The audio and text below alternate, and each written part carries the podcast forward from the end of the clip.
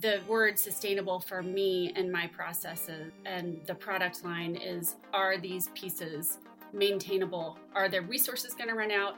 Is the environmental impact it's having too detrimental to the environment that it isn't going to be maintainable or reproducible? It is a very overwhelming amount of work to do to ensure that everything you're offering your clients has this level of environmental stewardship.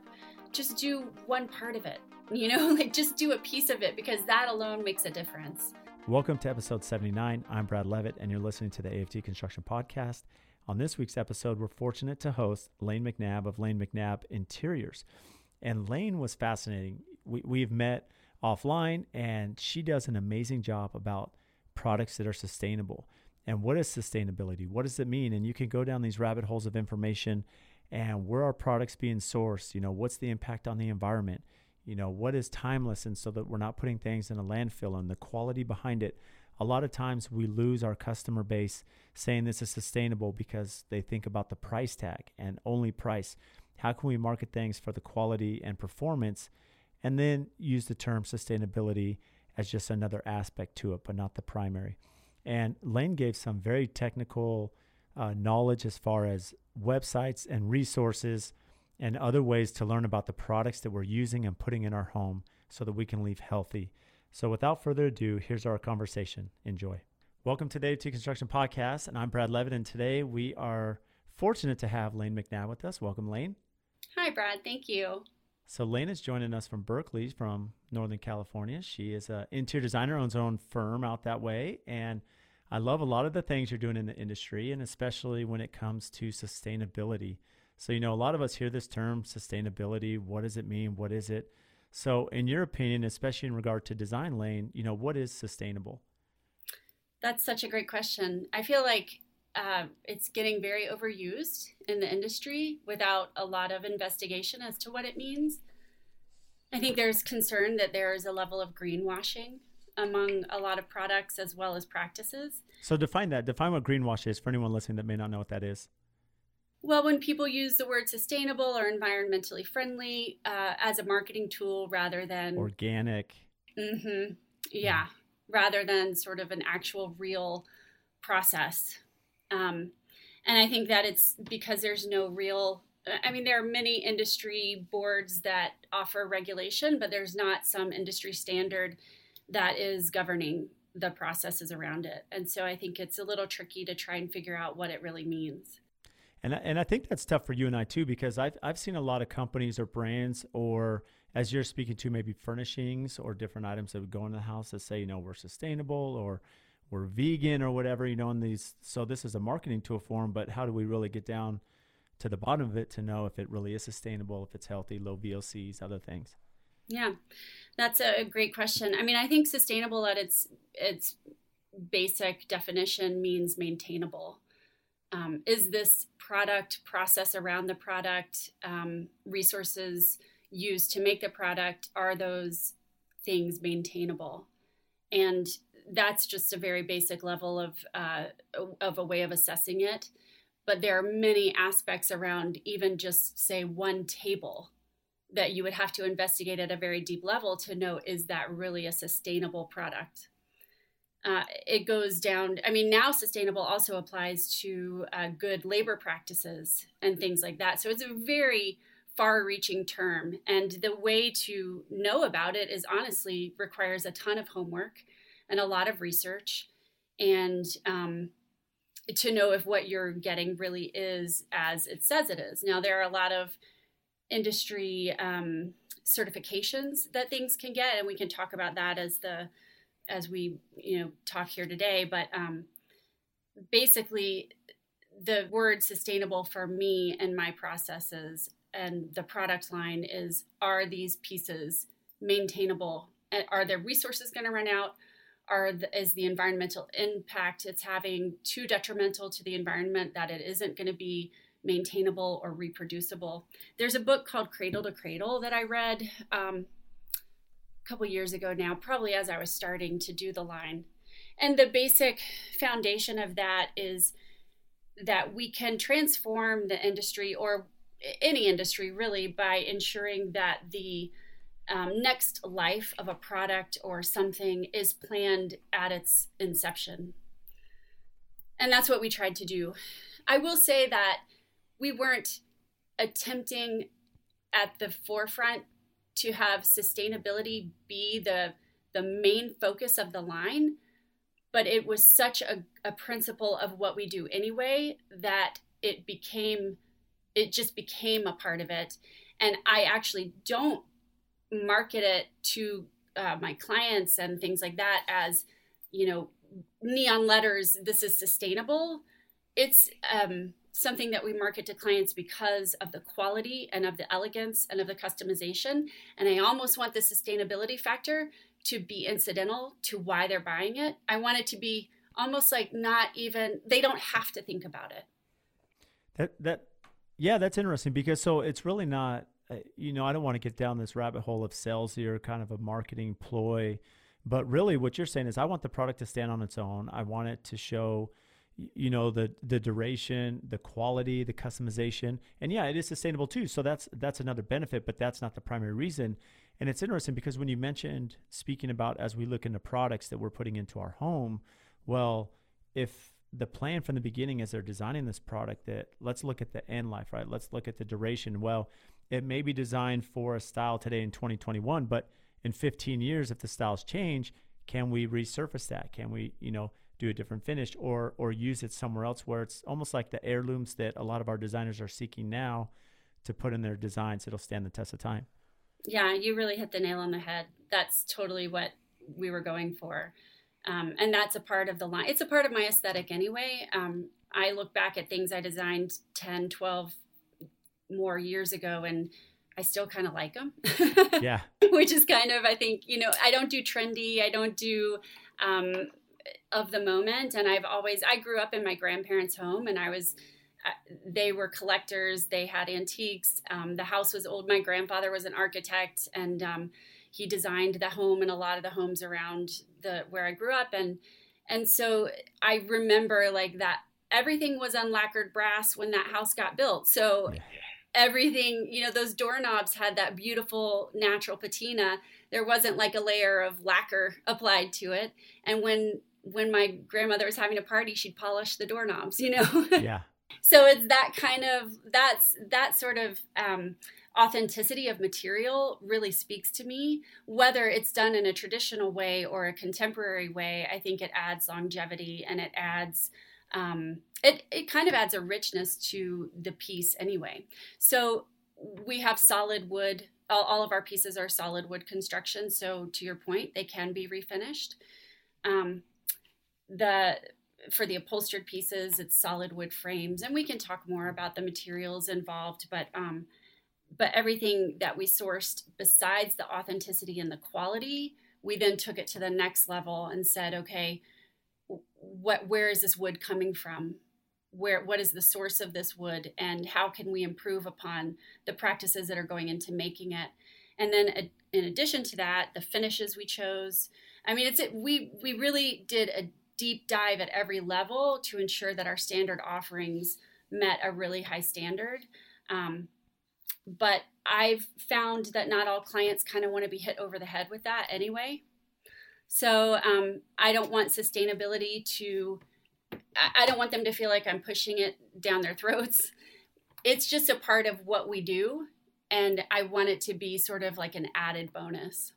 Yeah, there's no doubt. I mean, there's an emotional journey there, right? So a lot of the customers they're listening to or following Lane McNabb and your team and your products, you know, they're going to have this connection with you to say, hey, she's doing something that I believe in that's important to me. And and even as you mentioned, it may not be the key thing. Sustainability may not be the driver, but it's a part of it, and but also the quality because you know I, I think one of the issues a lot of us have is that a lot of the products now, as you mentioned, they could be built from engineered products, and so the challenge is well over time you can't refinish those, you can't resurface those, and if you have real wood, you can. And I do like how there are a lot of design firms such as yourself that actually incorporate in their designs. They'll look at family heirlooms, they'll look antiques, and sometimes go antique in other parts of the country, and then take these amazing, beautiful pieces, put them in their design to transition with even some of the new modern cabinetry. But then you could still have a timeless piece in there, and so you're designing around old and new and something that actually will stand the test of time. Yeah, I mean, I think antiques and vintage are probably the most affordable way to add sustainability into your design. Um, otherwise, I do think it is a bit of a process and, and a bit of a commitment. And I'm sure that you're very aware of that in the building industry. Um, getting some sort of LEED certification or something like that does add a level of cost to what you're doing for us, I think it's really been the investment up front and the um, time and mental energy that go into researching, developing the processes, and then holding our partners to that standard. Well, it's tough. I mean, I guess my question for you is as you think about it's it's one thing to design a quality product that's going to stand the test of time, right? Whether it be on on my side from building a house and the construction techniques, building science, certain things we're doing with the envelope, right, to build this healthy home that's going to last and perform. You know, it, it's another thing when you're looking at the quality of the products, but when you go further, you know, when I talk about navigate the mental capacity, or not capacity, but the mental energy, right, to now research and say, okay, well, where's this product coming from? How's it affecting the environment? You know, where is it being resourced and harvested? You know, these are whole other questions that really, I don't want to say complicate, but really can add challenge to what you're doing. So, how do you, I don't want to say find the time, but how do you navigate through that to make sure that there are materials you're using that aren't impacting uh, the environment. Yeah, that has been um, it has been a long a lot of time. I mean, I started out developing the line, creating custom pieces for clients that were um, designed because I was having a hard time finding what I wanted um, in the in the industry in the world, and then that process around and and I think a lot of builders, a lot of designers are real why people like why is that? Why is that like that? We'd kind of trace it back all the way down to the as many steps back as we can and that's just what started leading me down the process when I was partnering with our woodworkers and our carpenters and our workrooms when knowledge about one step of the process would lead to a question about the next step and so some of our partners were from the get-go had environmental standards as part of their practices, and some of them didn't, and we we pressed them to um, include that as part of what they do for us. So um, a lot of it was, I, would say, two years ago is about when I started designing the line, and then it's taken about two years of pretty consistent um, reaching up, maybe reaching a dead end, and and pivoting to a new um, a new way of trying to explore to do something. But honestly, probably 10 years of learning about how things are made, peeking behind the manufacturing curtain, um, learning about textiles, learning about woodworking, learning about finishes. 10 plus years probably have, has gone into just the buildup of knowledge uh, to be able to finally create this. Yeah, and it shows. I mean, it takes a lot of time, right, to as you go through and research that and really understand you know the background of everything you're doing and do you real do you get a lot of pushback from customers as far as pricing goes because i'd imagine that you know not everything you know especially with amazon and other online resources where they could say hey i could buy a similar furniture piece at this price or this one here. So there's a story and there are going to be some customers that get it but how do you navigate that portion you know the budget side with your customer base? Well i think that's another reason why i don't come to the the conversation with sustainability as the main talking point because that's I mean even with our most progressive and environmentally minded clients when it comes down to budget or sustainability it's kind of a hard argument to make when they really are out of money. Um, however, I do think that people are much more willing to invest in quality and uh, and pursue a piece because they love it or because it really really will represent something that they'll have in their home for decades if not longer than um, than it is to say do this because it's good for the environment so that is how we approach it initially is it's an investment in quality and then the again they're always really happy when it's sustainable too yeah well i do like the the position of quality because it, it can be a difficult conversation just speaking about sustainability or energy efficiency.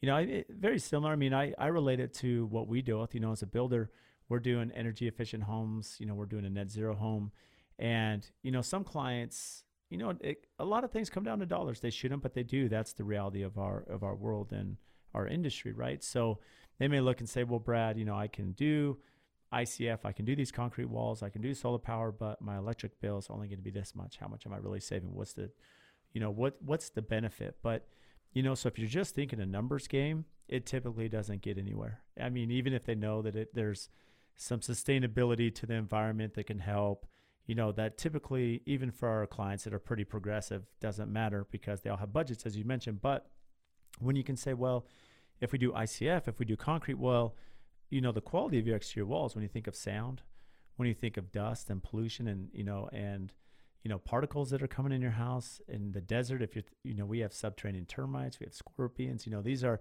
barriers that keep them from in your home. Well, then that changes a little bit. They may be willing to invest or speak about that and benefit with sustainability as well. Yeah, that's right. It, it's the same conversation just with building that I have with furnishings. Yeah, I mean, I think in California we have so many environmental standards to meet, as you know. Trust me, I know. I, I live there. I know.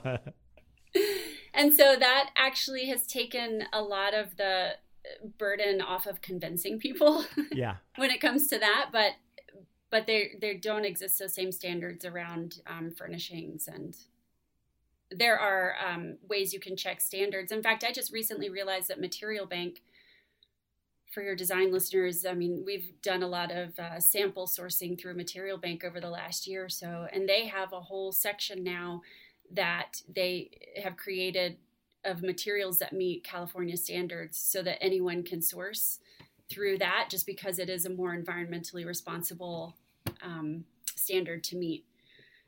Things like that are popping up all over the place and it's it's great. And you know american made is better than a lot of other places that something can be made and california made is better than a lot of other states. So it just i mean california is a big fish in a in a big pond so they can kind of force the industry to come on board a little bit because they do have such a big share of the market.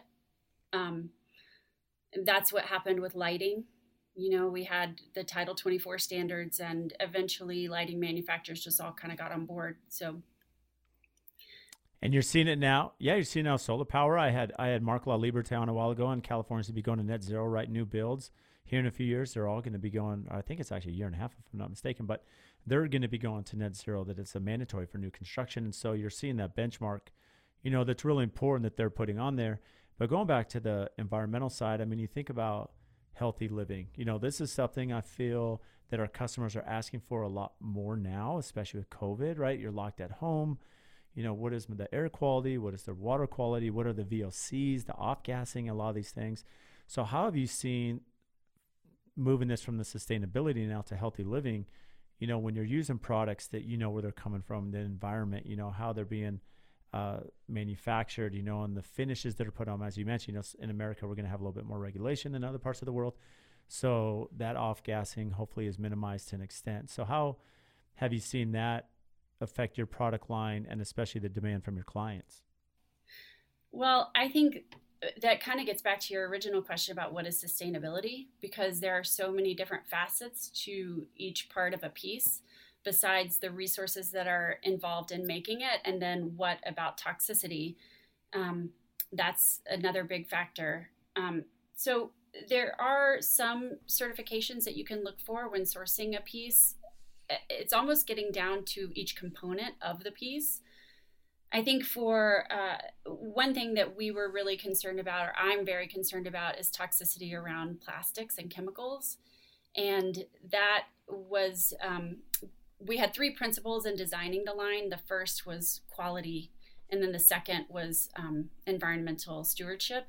And so in in doing that, we looked at a lot of different finishes, and that is probably the wood finishes were the hardest ones to come up with because I mean the the most standard finish is like a polyurethane, and that's fine. One of my finishers calls that like shrink wrapping, basically shrink wrapping a piece of furniture when you polyurethane it. So our finishes are completely um, non-toxic they're actually food safe i mean you could actually eat the finish don't do that but you could um, and uh, it's not only is it non-toxic, but it just has that beautiful old world feel to it, and it's completely plant-based.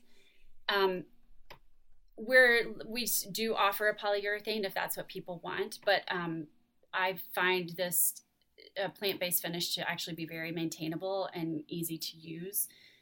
Um, there are Green Guard certifications. That Green Guard is a certification you can look for when sourcing um, non toxic materials. I also look a lot to B Corps. So um, within the industry, B Corps kind of cover any company that's a B Corp has been has had almost every aspect of its uh, company researched for all kinds of stewardship, not just environmental, but environmental being a big part of it. So a lot of those manufacturers you can you can kind of take the burden off of yourself of having to do the research if they're a B Corp. Um, FSC certification is always good for wood suppliers, wood sources. So then you know that it's been sustainably, uh, it's come from a sustainable forest um, and it's been managed properly. And then there's something called OEKO-TEX certification. OEKO-TEX is often for textiles and that manages toxicity they can give you a standard for that. Um, I also love to look for local production. We love partnering with our local workrooms and um, partners because not only do I know what goes into it, I can visit and sort of check and see how things are going. But then there's also the environmental impact of shipping and travel and and all of that that falls into play if you were um, sourcing internationally. Just say this right now with lead times being what they are yeah. around the world, a bonus has been for our clients that our lead times are great compared to the rest of the industry right now. So, well, that's huge. I love that you brought that aspect up because, you know, when you think about local production, it's interesting. You know, I've had some clients that have really become a lot more savvy in regard to this, where um, and not to diminish other products that are out there. Like in Europe, you know, they have some amazing products. For example, windows. Some of the windows, some of the cabinetry designs, some other components there in Europe are very uh, advanced, right? And the technology is amazing. But we'll have clients say, look, Brad, here's the reality. I could buy this amazing triple glazed window from a country in Europe. I won't throw them under the bus in case someone knows a window company. And they're great windows. I mean, phenomenal. But you know, when you think about the impact to get that, the amount of cost to the environment to get that from a place in Europe over to Arizona, right? Shipping and time frame and freight and uh, you know, petroleum. I mean, everything that goes into it, right? They think about that. Whereas they're, all, hey, I have someone local, a local plant here in Mesa that I could get my window package where a lot of the materials here local, it's sourced local, and it's a great window. And so they think about that impact, right? Because you start thinking about the travel and you know, as you move these commodities around, you know, you have other impacts outside of just the product itself. Yeah, that's true. Um, we also do a lot of customization. So it's nice to be able to have our workrooms be local. And um, we do site visits to confirm what we're working on is made to our specifications. And we can do that for the designers who order through us if we if they're ordering a piece of you know one of our one of our uh, pieces. Um, so that's really helpful and that's nice. Uh, and I also know the the practices that are going into the processes involved in making it. And um, and then it's great to be able to give business to local businesses. Mm-hmm. Small business are, are huge, and local business is really important because that's what keeps you thriving as well as me. You know, so when when you you mention a few certifications here, that anyone listening should do some research on. You know, you talked about uh, B Corp, you talked about FSC, you talked about OEKO-TEX. So, are these? Do you have customers that are actually understanding these certifications, and or is it mostly as designers and contractors we should be the stewards and look at where we're sourcing our product to make sure that they've been through these approvals? That's a great question. Um, I know that I get overwhelmed, so I can't imagine trying to ask a client to do it. So we do provide that information and I think that's another thing is that we have adopted it so much as a part of what we do and then we have made it fully a part of what we do with the furniture line, but even for our design projects, you know, we have our preferred places we source. Um, I'm not like some green certified designer, and that's not what I want to be. But um, but I do have a decent amount of knowledge to know like what to look for. But um, I do think it's something that we have to do for our clients. And our furniture line is trade only, and um, so it's you know we have clients who buy through us, but there are personal design clients, and then it's sold through Sloan Miyasato and the Design Center in San Francisco, and and some in the Pacific Northwest too. We have some representation, but it really does, unfortunately, or maybe fortunately, fall to the to the design lead.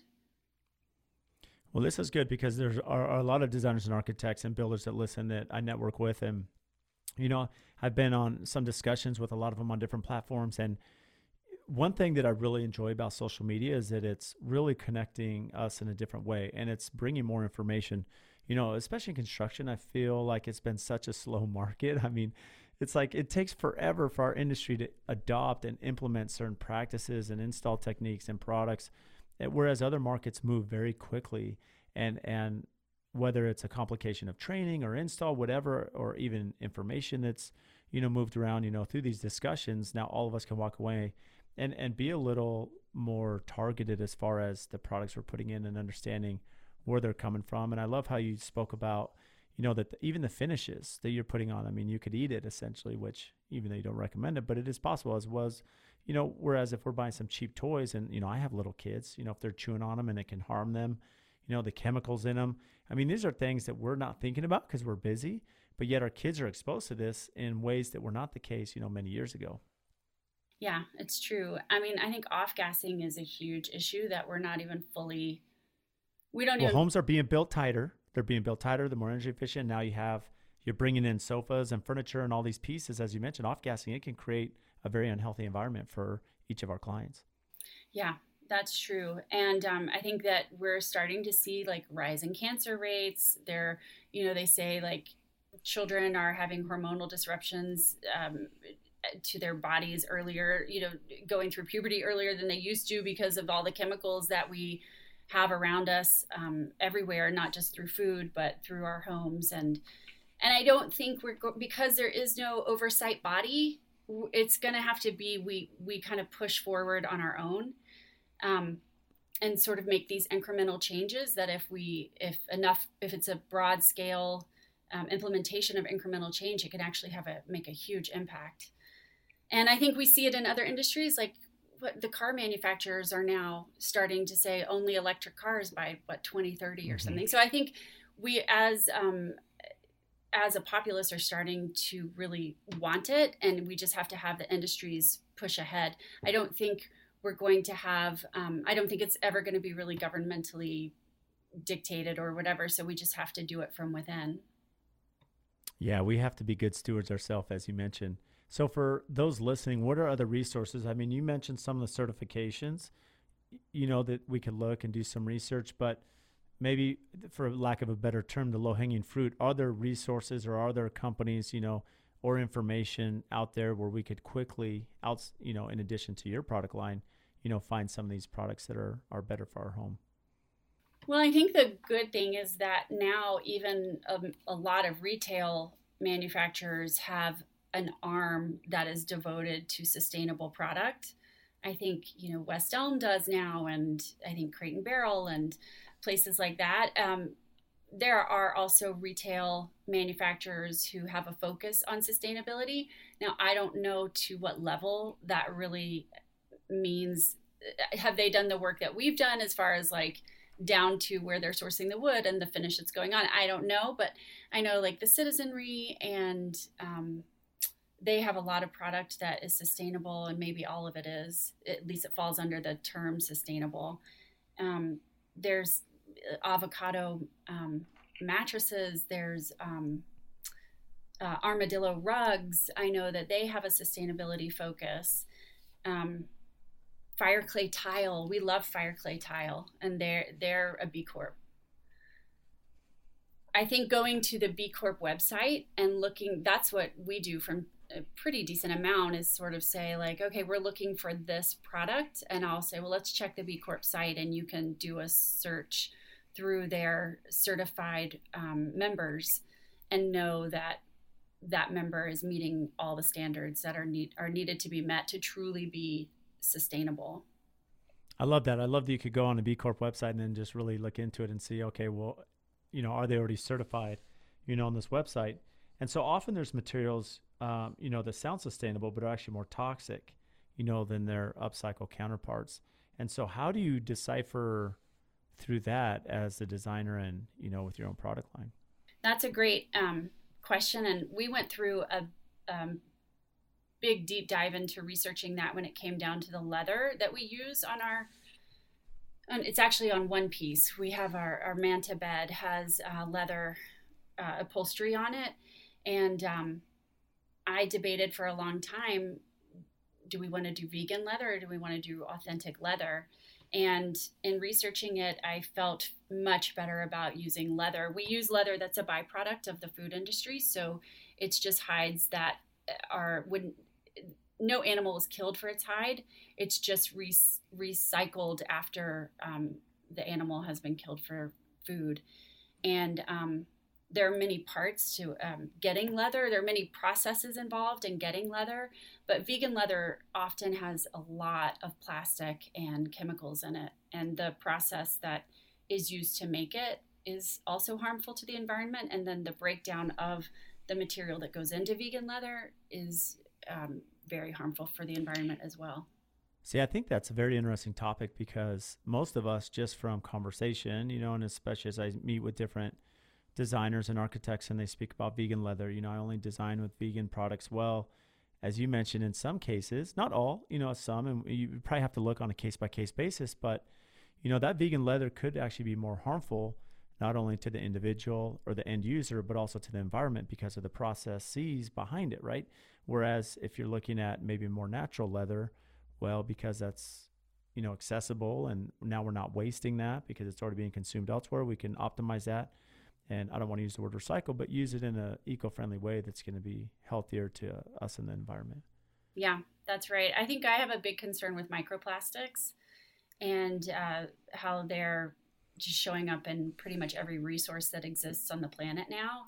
And I think that was a primary consideration for me, as well as um, the the guiding light for the for the line was authenticity and quality. And when it comes down to it, leather is really where we wanted to go. And if someone's going to invest in a piece like this, that they're going to keep for probably generations, honestly, then hands down there was no no question for me that authentic leather was the way to go. And we also researched where the leather was coming from so that um, it is coming from a sustainable source or as a byproduct of the meat industry. And then we also researched how it's being tanned. So uh, the tanning process is notoriously bad. But um, there's a group called the Leather Working Group, and they created a series of standards and they offer certification for tanneries that meet that meet those standards and so the the leather that we source is certified gold standard through the leather working group it's funny how how as you mentioned i mean you know th- this can go it's so complex because even if you're getting leather from a reliable source you know to go see the tanning uh, you know as they're working through that i mean there could be other chemicals and items that are being put into leather, but now are you're you're backwards again. You know, this is where it's starting to complicate that, and that's why it's really important that we have someone such as yourself, Lane, looking into this for us. It's true. I mean, it really is. One question leads to another, leads to another, and um, it's it's the other part for me is that I want to continue to refine and improve our processes. So when we first started the line, I was using um, FSC certified wood, and we offer our pieces in white oak and walnut and then I started purchasing um, recycled white oak to use in the line. And then I got this connection with a local woodworker, and he and I purchased uh, a, an basically we purchased the uh, or, an orchard, a walnut orchard that was at the end of its life cycle. We purchased the trunks that were just u- going to be used for um, chipping, and so we bought up all those trunks, and then we have we're currently having that. It's actually English walnut. We're having it solar kiln dried. So that's another thing. Um, in in you know all of the wood, you don't just cut down a tree and then just start it all has to be dried. And so mm-hmm. kilns are incredibly um, bad for the environment as well. So there's so many steps in every process. A lot of energy too yeah a lot of energy. And so um, i am just like con- constantly trying to refine and improve. So we have a standard we're meeting right now but i want to get better and um, and continue to have more options for us. I mean we're refining our finishes again right now. We had a standard finish offering we're working with it because we want it to be beautiful as well as sustainable. So we're um, working with our partners. We've uh, connected with a, a, Northern California finisher who's going to do all of the finishing for our products. And um, I mean, it's just yeah, it's it's an exhaustive uh, amount of energy, but it's it it's important, and I feel like it's it's important to me to make it a part of the line, and I think it improves not only the sustainability environmental impact, but it improves the quality of what we're offering. It, it's hard until you see it. You know, there's such a difference between touching something that has a polyurethane finish and something that has what we are offering as our finish. It's just you feel you can just sense the difference and the the the story behind it more. Well, it's interesting because I mean, instead of the sustainability sales pitch, you know, the quality. I'm I'm sure your clients, as you give them a sample, or they're seeing that, or a lot of us have felt furniture right with the polyurethane finish, and then they have yours. Well, now it's a stark difference. They can see, they can feel, they can touch, and those senses come in to realization where they're like, yeah, now this makes sense. The quality behind it. It's not just the price. It's not just the environmental side, but this piece speaks to me, and here's why. Yeah, and I think to your other point that it, because it is a very overwhelming amount of work to do to ensure that everything you're offering your clients has this level of environmental stewardship, just do one part of it. You know, like just do a piece of it because that alone makes a difference. Um, so that's why we also offer customization. And if if a client or if a designer comes to us and says their client really wants this custom finish and it isn't what we offer, we'll do it because we want the client to love what they're getting because that's another reason they're never going to put it in a landfill. So there are many aspects to making something um, more beneficial to the environment than it could have been otherwise. Well, designing something with purpose, it's going to stand for generations. You know, thinking about that as you mentioned with the bed or, you know, a dresser, or an end table, whatever it may be. You know, you think of the landfill. Well, that's an important part. And and something I want to come back to is you mentioned the term microplastics, you know, the concern with microplastics. And so for those listening that may not know what that is or have heard that term, you know, define microplastics. Well, microplastics are the microscopic plastic particles that are created when plastics break down. And they've been found in the deepest parts of the ocean that we can get to, rivers, streams. They're found in fish that we eat. Um, they're even found, I think, in um, like the meat industry now because um, you know chickens and cows and everything are ingesting them. I'm sure we're full of them because they're just everywhere, and um, it's it takes so many years for plastics to break down, and I don't know if those microplastics actually ever fully break. I mean, they must at some point, but when they do, they're very toxic, and I think that a lot of research indicates that microplastics are responsible for um, an increase in cancer rates. No, that's a great definition because I, you know, this goes back to, I, you know, education too. Learning this in school about the plastics, how tough they are to break down. You know, they're not as, uh, they don't decompose the same way as other natural products, and so as they come down to, you know, as they break down into minor microscopic levels, well, it's still, as you mentioned, it gets in food, it gets in our environment, uh, in our systems, our ecosystem and it can create many challenges for us physically, uh, you know, us as people, and also everyone else that's living here on this planet. I think it's just so hard to get rid of. So I think if we can just pivot away from plastics as much as we can, I think we'll all be better off. This episode is brought to you by Sub Zero Wolf Cove. For over 75 years, Sub Zero Wolf Cove has specialized in refrigeration, cooking, and dishwashing that can be found in some of the world's most luxurious homes. At AFT Construction, we look forward to crafting our clients' dream kitchen when building the home of their dreams. To get this process started, we locate the nearest showroom and set up an appointment. It's that easy. Since Sub Zero Wolf Cove specializes in three major categories, we can make all of our kitchen selections in one stop. The first one is that Sub Zero handles refrigeration. They are the preservation specialist. Key features included fresher, longer dual refrigeration, advanced air purification, precise temperature control, customized modular design. This ensures tastier, healthier food and eliminates waste so that the food stays fresher longer. Second is that Wolf is the cooking specialist. Key features include precise heat control, predictable, consistent temperature, intuitive controls, and easy to use technology. Everything is designed with you in mind. These features enhance flavors of food, ensure consistency, and eliminates guesswork. Delicious results every time. And last but not least is Cove, the cleaning specialist. Key features include precise water flow, superior drying conditions, fully adjustable interior for every need, and so quiet it never interrupts. Not only are all products functional and reliable, they look great, truly built to last. To schedule an appointment at your nearest Sub-Zero Wolf & Cove showroom, visit subzero-wolf.com backslash showroom or click the link in our show notes below.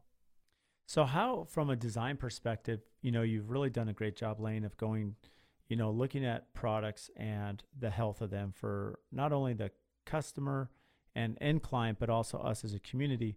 So, do you ever get pushback from the architects you work with, the builders you work with? Are they having these same discussions, or how do you ed- educate them in your network? You know, as you're working on a project for a client.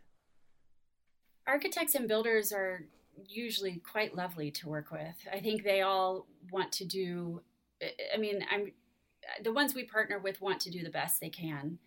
Um, also, I think because a lot of our projects are in the Bay Area, and even majority of them are in Berkeley right now.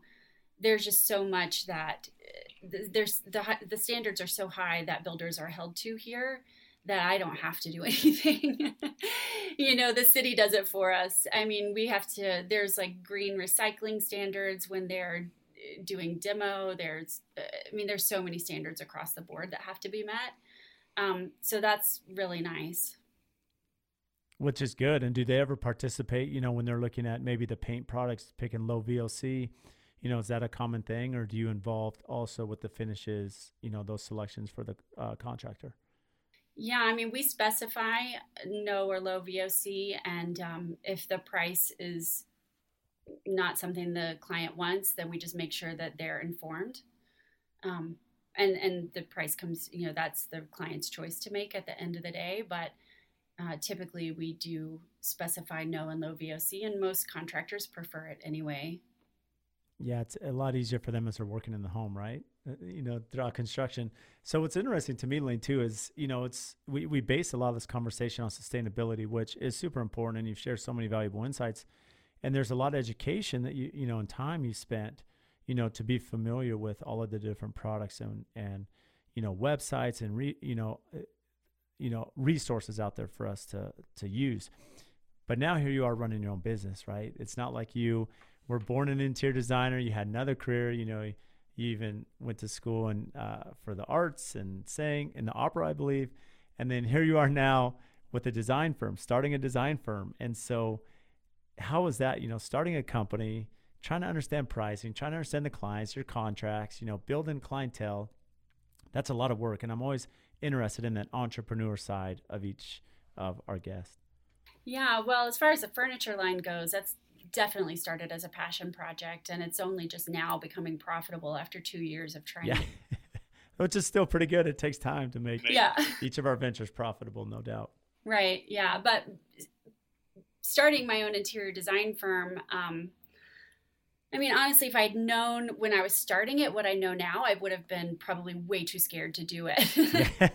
but uh, but I didn't know, and I, I'm a big believer in just sort of just see the next step, and then do the next step, and then do the next step, and so that's kind of how it happened. I mean, I have always I grew up in a family of either architects or I mean my contractors. Um, and um, people who cared about the home they lived in and then the environment they were creating for themselves. And so that has always been a part of my life. Um, but I definitely did not know this is where I was going to end up. It, I think that for me, the thing that always lights my fire is the entrepreneurship aspect. I love interior design. I think it's I care very much about it, and each project we do is is like a little baby, and I want to make it the best it can be. And but I actually love running my own business, even though it's a struggle and it's hard work. Um, but I find that aspect very rewarding. and um, I see the furniture line as just another part of of that journey. Which is good. I mean, you think most companies are successful; they're able to diversify, right? Interior design is a need that uh, most of our clients have and want, and uh, you know, when you think about just another aspect, as the economy can change, which it does, and demand could change, well, having another option there and versatility, and it also complements your business too. It's not just a separate venture. There's, you know, a lot of crossover between the two. Yeah, that's true, and that was a big part of it too. Is I did want some diversification within my firm. Um, not only for the business side and the financial stability, but also just for the fulfillment I love designing furniture. I didn't know I did when I first started out, but then needs arise and you you fill those needs for clients and then you realize oh i like this and this is i i could do this and how about this and and then the decade plus of owning my own firm um, creating and developing so many partnerships with artisans it just felt like a very natural pivot and um, and then having quality and sustainability be a part of what we try to do, it was a great another great way to incorporate that. So when was the time to make your first hire? Because I know you have a team now, and so I would imagine at the beginning, you know, you're not starting with three or four designers. It's going to be you, you know, building the company. So when did you make that jump, and how do you know the time was right to bring someone on? So I would never have made my first hire if a consultant hadn't told me to do it and I'm so glad she did. so, when a consultant was this a business coach or someone you network with? Yeah, it was Julia Malloy um, from Malloy Management, and she uh, has a business. I think she's in Portland, and um, I heard about her very early on. I can't remember how, but um, through someone else in the industry, and I probably started working with her maybe close to ten years ago um, I don't currently work with her, but I worked with her for a while. And um, when I first realized I was going to start doing this as a career, because it was it was one of those things where it was just kind of happening. I wasn't intentionally leading it. I had done a couple of as many interior designers out there. I had done a couple of projects for people, and then they started getting attention, and then more people were calling, and I was like, "Wow, is this happening?" So I wanted to get in front of it. So I hired Julia and. Um, like you said, I had no business background. I had no in, real interior design background. I had worked for a time with um, a builder here, uh, helping bring in clients and then overseeing some of their projects just because I loved doing it. And I did get paid, but it wasn't like it wasn't Great, really. Yeah. I was more of like I was getting an education than I was really having a business. And um, and so I hired Julia, and she gave me a couple of great pieces of advice. One was um, the biggest indicator of whether or not you'll be successful in this business has nothing to do with your talent, your experience, your education, but it's whether or not you have a high EQ. And I was like, oh, I'm really good at that. of all the things you just said, that's I, I got that one. And so that gave me a lot of courage to move forward. And then the second thing she said you, was, you need to hire someone. So um, I hired my office manager. It wasn't even a design assistant or another designer or anything like that. It was an office manager, um, sort of like admin, probably about a year or two into my business. And that was definitely the right thing to do. And now we're an eight person firm and um, it's it definitely you have to hire early on. I mean, you you want to hire smart, but I think you'll get burned out and you'll be overwhelmed and you won't be able to have a, a business that actually fulfills you or makes money if you don't have help.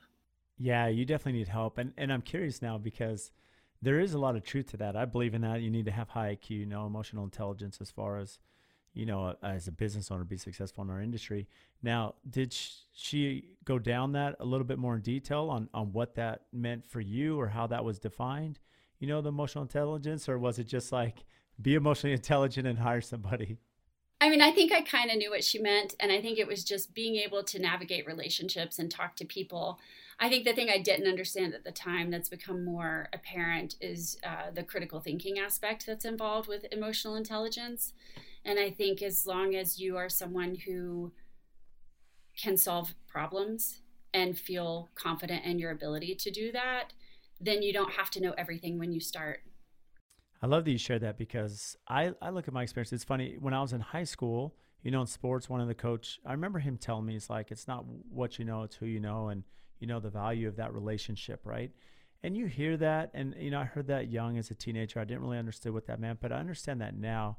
And, and it's not so much like a status thing. I've come to realize at this point in my career, you know, when you think about that relationships, that emotional intelligence, as you mentioned, critical thinking, you know, for me, this is a relationship industry.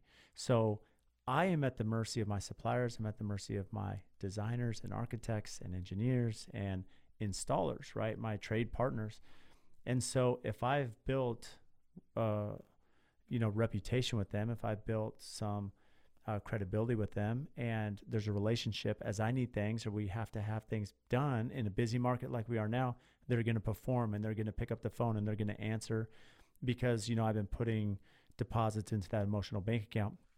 And it's interesting how you just don't realize that. And one of the challenges, I shouldn't say the challenge, but one of the continual things that we teach our team and, and my staff and is that, as you mentioned, Lane, is the critical thinking. Like things are going to come up every day you know, from design to architecture. And then as we come to install it, it may not line up. It may, you know, how do we work through this process? How do we critically think? How do we problem solve? I mean, what our job is as managers is to take every challenge and create as an opportunity to succeed. And as we have that mentality, as you mentioned, yeah, you don't have to be super talented. You don't have to be super educated.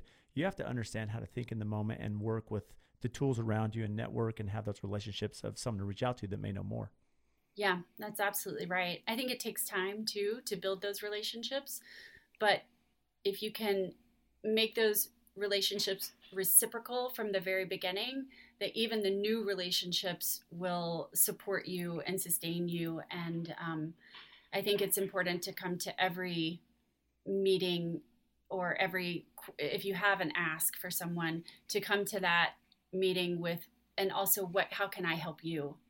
Um, that's always if you have that in the back of your mind when you're moving through a process or a project then uh, those relationships will last for years and years and years I think that's such good advice. I mean, to to change the mentality lane as you're going into a meeting, just with how can I be of service, how can I help, how can I assist, instead of you know put the ego aside. I know a lot of times with our designers, we may be at a field walk, and you're working through a detail, and you know, the last thing the designer wants to do is the contractor throw them under the bus in front of the client, right? Or say something disparaging. And so, you know, as a contractor, it's important that we're quiet too and we're listening of what, okay, Lane may have this amazing detail on the fireplace. Here's what she wanted to achieve. And even if I know that there may be an issue to this or there could be maybe something combustible or a code issue, whatever it may be, you know, to save that, you know, let the the design inspiration go, and then we sit aside online and say, well, let's work through this. And you know, it's such good advice because so many of us miss that. That's great, and that's not something I actually had thought about in a while. But I, I think when I first started, because I had partnered with a builder, um, I really wanted to be like create a team of people that were in service to the client. And so i don't feel like i don't feel like when i'm on site that it's me and the client against anyone. I feel very much like let's all make sure that our priority is to make this the best project we can make for this client and we'll help each other and support each other and work with each other and uh, i think that makes everything successful in the long run for sure it's that high EQ as you mentioned, right? That you yeah.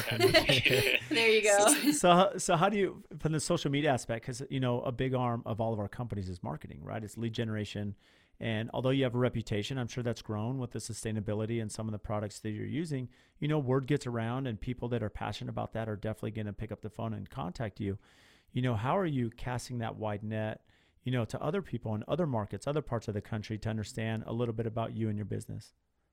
Well, that's a great question. Currently, with social media, um, my focus is on Instagram. And I am doing all social media right now by myself, but I've recently hired someone who's about to take over a lot of it, especially the uh, furniture line. Um, in addition to that, what we're looking for for the furniture line is, uh, which is Guild by LMI, what we're looking for are additional representation partnerships. So we have one for California, for Northern California and the region surrounding it. with Sloan Miyasato. We have Northern Calif- I'm sorry, Pacific Northwest representation through Eric Waldorf. And now the next level of marketing will be reaching out to try and expand those partnerships to other regions in the country. Our items are still available to the trade through these other um, representations that we have. Or you know if someone's interested they can contact me and i can help put them in touch with how they can purchase the different pieces of the line. But eventually i'd like to have that representation in other parts of the country to whatever trade only vendors we have. I mean we have different work showrooms we're looking at and, and preparing to reach out to. And then in addition um, press i'm always hopeful that we'll get press which is huge. Press is so valuable, right? And social media is just a, a, great arm to the company. So when you mentioned a few of the names that you did in the Pacific Northwest and California, so these aren't essentially distributors, but these are the custom shops you mentioned that are helping build this stuff. And is that what you're looking to expand to have other custom shops that are building, you know, the furnishings and with some of the materials that you're uh, specifying? That's such a great question, Brad. And I'm sorry I just said it as if you would know what I'm talking about. I'm glad you asked for clarification.